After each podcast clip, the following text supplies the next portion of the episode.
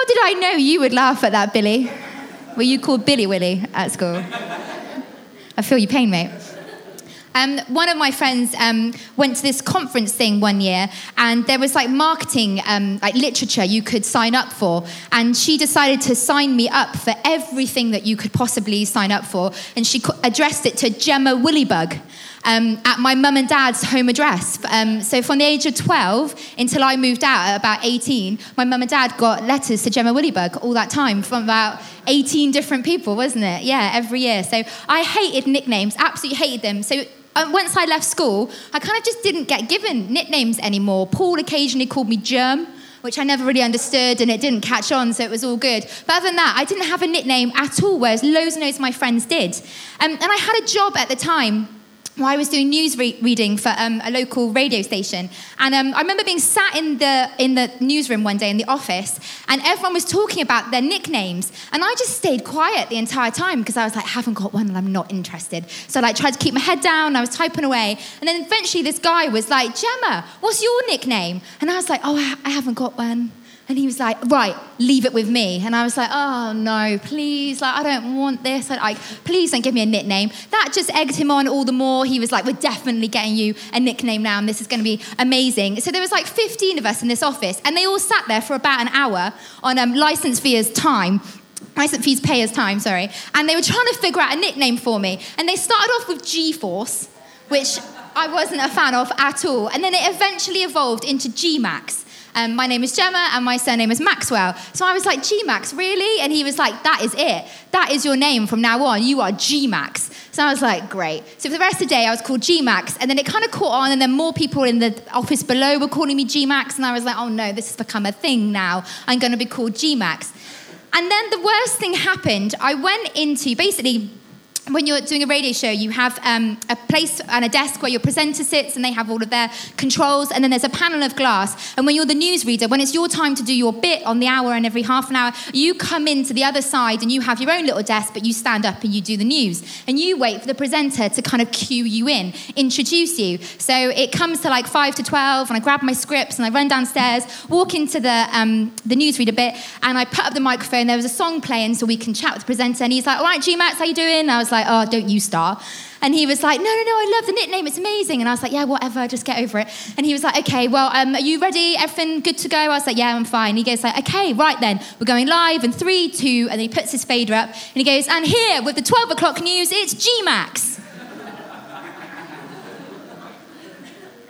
I could not believe he had even said it. You know those moments where you just want the ground to swallow you whole? I was like, Are you joking? And I'm just staring at him on the other side of the glass, and he's looking at me. He can't believe that he's said it because um, he's going to get in loads and loads of trouble. We're not allowed to do that kind of thing. It was meant to be a serious thing. My, and then I have to go, uh, here with your latest headlines, I'm Gemma Maxwell. 73 people have died in Pakistan in an earthquake. And it's like, I just couldn't believe it happened. And then we come out of the thing, and after the news bulletin's finished, I come out to see him, and he's like, I'm so sorry. I was like, You called me G Max on the air. And he was like, I know, I'm so sorry. And then we both turn around and tapping on the glass was my editor. And he's a really nice guy, but if you do something wrong, he's a really mean guy. And he just looked at us, and then the presenter got absolutely told off. But my nickname stuck. That was it. For the rest of time in that job, I only stayed there another year. I was GMAX, um, and then I left but hopefully it's sort of died a death now. But that for me, it was a painful thing. Nicknames, I do not enjoy. The pain is real. So, two weeks ago, sorry I didn't speak last week. I was meant to, and then I had to take my brother to the Cardiff Half Marathon. So, thank you, Lewis, for stepping in. Um, but two weeks ago, I spoke um, on the first part of, um, of this preaching series about how some people have decided that pain, the subject of pain, the problem of pain, maybe is God's biggest mistake. That surely, if there is a loving and a good God, then why is pain in the picture? Surely something went wrong, he messed up, he did his calculations wrong. We shouldn't be experiencing pain. And I talked a little bit about how pain has been a part of my world for a little while now. I have something called endometriosis, and I have another thing called polycystic ovaries, and a long battle with trying to get pregnant, um, resulting most recently in having a miscarriage. And I can totally understand why people think that pain is a mistake. I can get completely behind that. I've been through all the motions of questioning and arguing and doubting and just asking God why on earth He lets these things happen. Not just my situation, there are so much bigger things going on in the world that are bringing awful physical or emotional pain to people, like death or cancer or natural disaster or crazy gunmen in Las Vegas doing terrible, unspeakable things. There is pain everywhere. We can't ignore it. I've been trying to do some reading on this subject, and there's a famous author called C.S. Lewis. He's a Christian author. You probably know him from writing the books of um, Narnia. And he had a life that was full of pain, and he famously came to the conclusion that pain was God's megaphone to the world. It was a method in which he could speak to us. So he accepted that pain was there, that pain was present, but he said maybe God can do something with it. And then an author uh, who's still around today called Philip Yancey, he did some research and he decided that he didn't believe that God causes our pain, but that he does believe God can use our pain. He doesn't cause it, but he will use it. And that's really where I landed the other week. That is where I've been stuck ever since, just thinking, I want God to use what I have been through, what I am going through. So I want to pick up at that point this morning and say that pain is a fact and we can't escape it. But if we don't want what we feel and what we've experienced, what we've been through to be in vain, then how can we start trying to use that to do something else, for God to move in it ourselves? And the first thing I landed on was that we need to face our pain to get healing. We need to face our pain. It's really, really dangerous to ignore pain. It's extremely destructive to know that you have something going on that has been painful for you, but to just push it down inside and not address it. That is a really, really dangerous and destructive thing to do. Sometimes we just try and ignore it. We try and put a face on. We try and say, yeah, do you know what? Things have happened to me, or something happened to me when I was a kid, or yes, I've experienced pain through growing up, or something, like circumstances going on. But do you know what? I don't want to address that. I don't want to face it. I don't want to look at it. I don't want to have to dig that up. I don't want to have to go there. So we ignore it and we push it down and we leave it there and we pretend it's not there. And sometimes that is in the pursuit of trying to be a good Christian. There is no such thing we think, do you know what? I don't want to admit how bad things were for me as a kid, or how tough stuff has been for me, or how much that thing hurt me, because then that kind of opens up a load of questions to is God good or not? And I don't want to go there. So I'm just going to walk away, leave that there, ignore that. I feel like somebody, maybe a couple of people, but definitely somebody, needs to know this morning that God is big enough for your questions. He is more than big enough for your questions. He can take all of your arguments, He can take all of your anger, all of your distrust, all of your disbelief, all of your doubts. He can take it all and not be offended. He will not walk away from you. He will not disown you. He will not say, Do you know what? I'm done with you. He can take it all. If you have those questions, if you have those feelings inside, you can give it to Him. He can handle it. Don't keep pushing your pain down, ignoring it, hoping it will go away suppressing your emotions, but instead make a decision to be brave enough to face it. Because God is interested in who you really are. He's not interested in a fake, suppressed, beaten up inside, but pretending everything's okay on the outside version of you. He's interested in the real you, warts and all.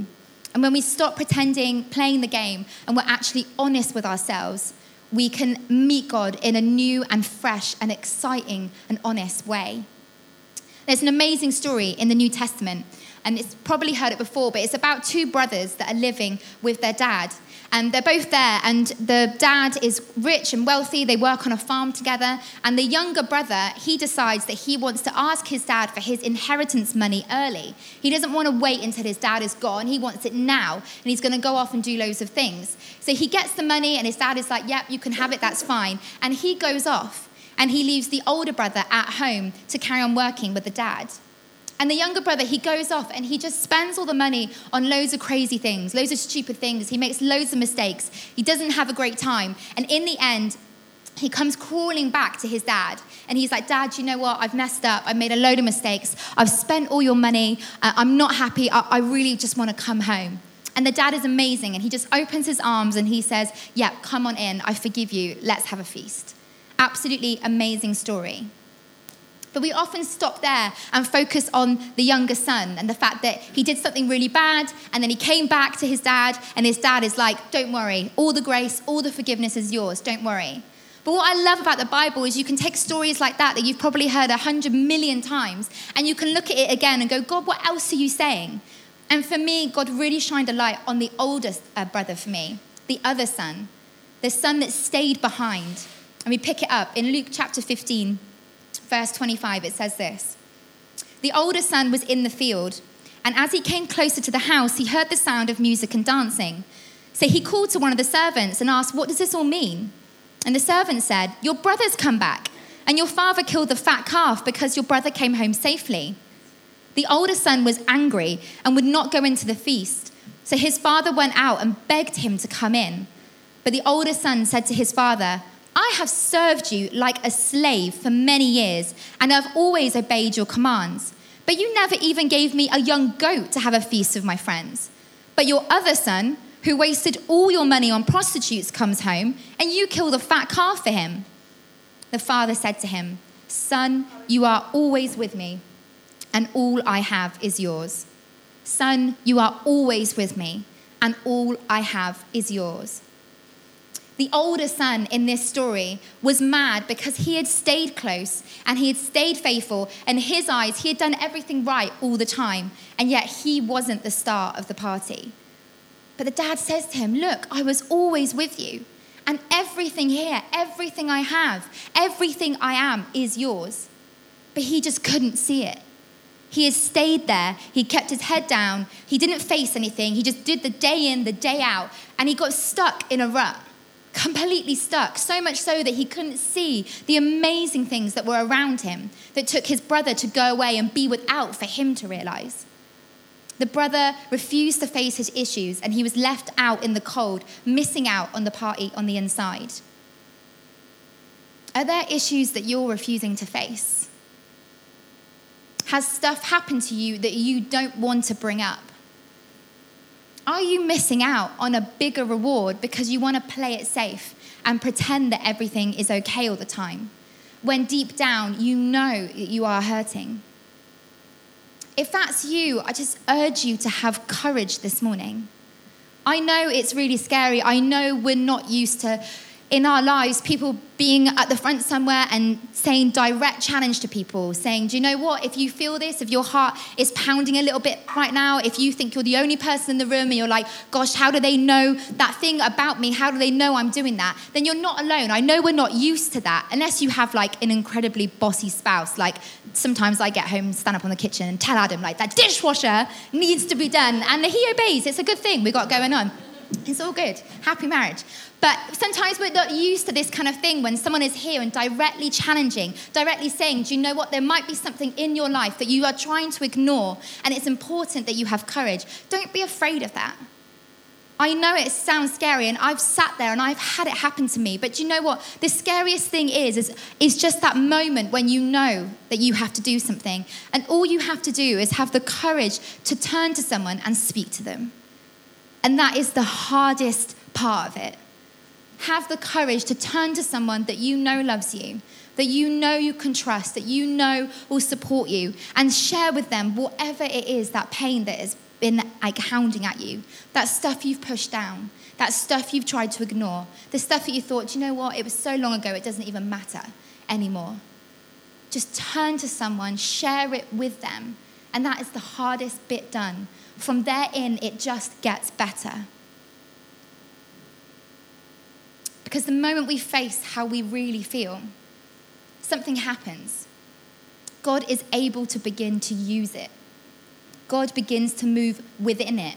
I remember a really low point in our fertility journey when um, I was trying all these different things, and one of the things called IUI, and you inject yourself for like, I think it was like three weeks straight with loads of stuff, and you feel all over the place because hormones are crazy and all the rest of it, and you go in for routine scans all the time. And I remember going in one day, and we were sort of towards the end of it, about to do the procedure, and I went for a scan, and they found a huge cyst on my ovary, and it was the size of a grapefruit. And they freaked out. The nurse really freaked me out, actually. She was like, oh gosh, what's this? And I was like, no, that's not cool. That's not how you're meant to react. Be professional. Um, and she was like, oh, I've seen something. And they measured it, and she was like, yeah, I'm really sorry, but we're just going to have to stop treatment because this is dangerous now. Like, you could lose your ovary if this bursts. This isn't going to be good. And I it was just absolutely gutted. I couldn't believe it. I couldn't believe that we'd come that far and everything was happening right. And then all the things that I was meant to do, like taking the injections, they were making me sick. And I, I couldn't get my head around it. I was furious. I was so mad at God. I was so annoyed at my body. And I just, I remember that was in the morning and I went to work and I was in a really bad mood at work. And then I remember driving home and being just angry, just like road rage, definitely. Um, and then just being mad at God, just shouting things at God. And then I came here because we had a prayer night. And I remember just being in the car and just being like, pull yourself together, Jem. Like, you need to get over it. Like, you can't be like this. And you can't show anybody that you feel this way. So you just need to put a face on. And I remember walking through these doors and putting a face on, putting a smile on, walking in and pretending that everything was absolutely fine. I remember doing that. And I remember even thinking in the moment that that was cool of me to do that because I was able to push away my emotions, my own personal things, and still like be here and pray with people and offer advice where needed and all that kind of stuff. Like I thought that was a good thing to do. And then I left that night and I was driving home on the Queensway, and I think I've said this before, but um, a cat jumped out in front of my car and I ran over it. And I was ugh, I was absolutely distraught by the whole thing. And I ended up just being sat on the side of the road, sobbing uncontrollably. Now, don't get me wrong, I'm sad for the cat. Like, I'm an animal geek, like, until the day I die. I love animals. And I was so sad and all the rest of it. Um, but this woman was like, it wasn't your fault anyway, it was someone before you. But in that moment, I realized that I wasn't actually crying about all of that. I was crying about everything else that I was feeling. And Adam had to come and literally pick me up and put me in the car and take me home. And I was just sobbing because I pushed down everything that I was feeling. I didn't want to go there. I didn't want to be that person that was a mess for a while. I didn't want to be that person that had issues for a while or was broken for a while. That wasn't me. I didn't feel comfortable in that place. But I realized if I kept pushing it down, then it was just going to come out worse each time. And it wasn't until I finally just said, Do you know what? I need help. I don't feel okay. I know I'm not okay. And I realized that that was acceptable. It changed everything for me. I just ditched my pride and asked for help, turned to friends and to family, and was just able to be like, you know what? I need some more support through this. I'm not doing as well as I want to be doing. And it was amazing. It didn't magically get me pregnant, it didn't make my whole world fluffy again, but it did make everything real. And that's where I could finally begin to have an honest relationship with God and not feel like I had to put a face on all the time and be afraid of what I was feeling. There's this incredible verse in Philippians chapter 4, and it just says, Rejoice in the Lord always. Again, I will say, rejoice. Rejoice is a really old fashioned word. We were talking about this verse in our fives group the other day, and one of the girls was like, What the hell does rejoice mean? And I was like, Oh, right, yeah, sorry. It's one of those like Christian words that if you grew up in church, you kind of accept, but you never use it in your day to day vocabulary. No one is like, I'm rejoicing today. Like, it's not cool. But it basically means to be like celebrating something, to be full of joy, to be full of excitement, just to be absolutely like the pinnacle of being happy about something. That is rejoice. Now, the guy that wrote this verse was amazing. He was a guy called Paul, um, not this Paul, way cooler. This Paul, um, he was against Christians. His big pursuit, his mission in life was to kill as many Christians as possible. This is what that guy was all about. And then he had an amazing moment where he met with Jesus one day and he turned his entire life around. And he decided that he wanted to spread the message of Jesus, tell as many people about Jesus as he possibly could. And that's what he dedicated the rest of his life to. But during that, at the moment when he wrote this verse, he was sat on a cold, hard prison floor. And to make it worse, he'd been sat there for two years. Two years in a prison. He's probably hungry, probably surrounded by rats. He would probably, it was dark, it was probably damp, it probably smelt in there. He probably had no one to keep him company apart from an occasional prison guard. And on top of that, on the way to going to prison, he'd been shipwrecked. And on top of that, he'd also been beaten severely time and time again for just being a Christian. And he also found out that the gospel, the message, everything he'd given his life to, it wasn't working out as well as he'd hoped. And some people were actually preaching a message against him. Everything that he had done wasn't going as well as he thought. He was suffering, he was in pain. And to make everything worse, he was sat there in prison waiting to be executed, waiting to die. And yet, his words, rejoice, I don't believe for a second that he was brushing it off as if, oh, it's okay. I'm, you know, doing the good thing. I'm mustering up as much excitement as I possibly can. Everything's going to be fine. I don't believe for a second he was doing that. I don't think he was ignoring anything that he had been through or any of the pain that he was experiencing in that moment. I believe he was choosing to face it and meet God in that struggle and because he was able to meet God in that pain, he was able to find joy and able to find hope. To take it as an inspiration from a guy that will probably know pain like none of us will know it. That if you push through it, if you have the courage to face it, if you turn to someone later today, in the week, next week, whenever it is for you, and say, Do you know what? I got a few things that I think I need to work through. I got some stuff that I think I need to finally face up to, and it's going to be hard, but I want to give it a go. When you finally have that moment, remember, as scary as that is, there is peace on the other side, and there is even joy to be found on the other side. The second thing I want to say this morning is that when we actually finally come to face our pain, it can end up being a massive comfort to other people. One of the greatest things about being brave and sharing our story, like Adam and I, of stuff that we've been through, is the support that we've received from other people. It has literally blown us away. We have just had so many people come out of the woodwork and say, Yeah, do you know what? I've been there. I've done IVF. It's a cow, isn't it? Yeah, it's horrendous. Or, Yeah, I've had three miscarriages. It's awful. Do you know what? You're going to be okay and you're going to get through it. It has been unbelievable the comfort we've been able to get from other people. Because people understand pain. They totally get it. Whether you've been through the exact same situation or not, wherever there isn't empathy, there can always be sympathy. Wherever someone can't fully empathize with you, they can always try and sympathize. And I've had people 10 years younger than me who have got no idea what we've been through, and they have been the most supportive people ever to some of the stuff that we've been going through. It has been so humbling. And already along this journey, we've been able to use our experience to start ministering to other people as well, to start showing them that they can have some hope, that they shouldn't give up in what they're doing. So you face your pain so that you can be comforted and then you can give that comfort onto other people. There's another amazing story in the Bible. It's in the New Testament, in the book of John, and it's about a guy who's been sick for 38 years. It doesn't say what he had or anything, it doesn't go into any more detail. It just says he's been sick for 38 years.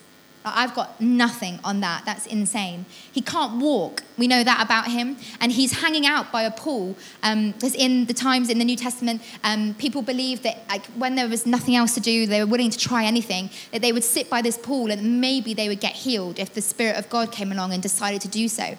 So he would just take his mat and he would drag himself along and he would sit on this mat by this pool and just wait every day to see whether he'd be healed. And then one day, Jesus comes along and he does this Jesus turns to the man and says, Get up, pick up your mat, and walk. And at once the man was cured. He picked up his mat and he walked. Simple, completely simple. He's ill, he's sick, he can't walk, he's doing the same thing day in, day out, and he sat there, and then Jesus comes along and interrupts his story, completely interrupts him, and says, Actually, do you know what? You, yeah, you, Get up, pick up your mat, and walk. And the guy picks up his mat, gets up, and he walks away. 38 years of sickness, and he's healed just like that. But what I love about getting into these things and reading that story, it's an amazing story anyway, just an amazing testimony of healing. But what I love is the detail in it. The fact that Jesus says, pick up your mat. Why is that significant? Why is that in there? Why should, do we need to know that today? Because people would have recognized that man with his mat. They would know him as the guy that's been sick for 38 years, that sits at the side of the pool waiting to be healed. He has a mat, he can't walk. They would know him. He's the guy with the mat. The floor was horrible and dusty and dirty, and that would be the only thing that he'd be able to have a little bit of security to sit on. His mat, he would have been recognized by his mat. And if that guy had then got up, been healed, left his mat, and just walked around, he would have just been any other guy just walking around, any other bloke. But instead, Jesus says, Do you know what? Take your mat with you. So he takes his mat, and when he's walking, people are like, Oh, you're the guy with the mat. You're the guy that couldn't walk before. I know you. I know you in that mat. What are you doing? You're walking around. It's his testimony. He's taking what he had, what Jesus did with him, and he's picking it up and he's saying, Do you know what? I'm taking this with me because I'm going to show people what Jesus did for me. Paul, Sarah, do you want to come up? It's about picking up your mat and saying, Do you know what? I'm not ashamed of what has happened to me. I'm not ashamed of anything that has happened to me. It's about acknowledging where we've come from. It's about accepting that work needs to be done in our lives. There's not a single person in here that is a finished product that can stand and say, Yeah, do you know what? God's been like working on me for a few years and now whew, I'm good. This is, this is great. You can all learn from me. There's nobody in here that is doing that. Everybody has got something that needs to be done. And you know what? When we first started this series, Adam said to me, we were away, and he was like, Do you know what, Jem? I just really feel like during this series, we're going to need to like talk about some of our stuff, and we're going to need to talk about losing a baby and everything that that kind of brings up and makes you feel. And I just like, I wasn't up for it at all. I'll just be completely honest with you. I wasn't up for it. The thought of having to say it all the time and to hear Adam say it, it's, yeah, just no. I argued in my head about trying to get out of it all the time. I remember telling to Sarah one week when Adam first started the preaching series and just being like, I don't really want to be here because I don't really want to have to face it all the time, keep being reminded of it all the time. It was just too painful. And I just would have rather have ignored it and gone somewhere else. But actually, it's been incredible. It's been genuinely incredible because every time it's mentioned, every time we talk about it, I realize that I'm just holding my mat. That's all I'm doing. Jesus is doing something great through our pain. He's doing something great through our struggle. And I'm not going to be ashamed of that. And I'm not going to walk away from that. I want to pick up my mat and I want to walk with it held high so that other people, when they go through something that's really similar, they can see that I've been through that as well. And I might be able to help them. I might be able to show them the way to not feel so bad about it or to get over it or to find healing or comfort in it. I might be able to help them. And that's just me and my mat. Imagine what you guys have got. There's so many of us in this room. And all the different experiences, all the different things we've been through in our lives, whether it's fresh or old, no matter what it is. But if you have that in your life and you're able to pick it up and hold it up and not be ashamed of it, but be inviting Jesus to come and do something amazing in it, your possibilities are endless of the lives that you could change, of the difference that you could make in other people. Through facing pain, I have found comfort. And even though my situation isn't finished yet, I know it's going to be an amazing end of a story one day. And I'll hold my mat even higher then. But in the midst of it all, I've still managed to find peace. I still managed to find joy. So, what is your mat? I'm leaving that with you this morning. What is your mat? What is that thing that you have been through that you know Jesus could do something amazing through? Your pain, your struggles, or darker times. Because God wants to do amazing things through you. No one is exempt. You don't have to have a microphone. You just have to be willing to face it, to be brave, and then to walk with God through it.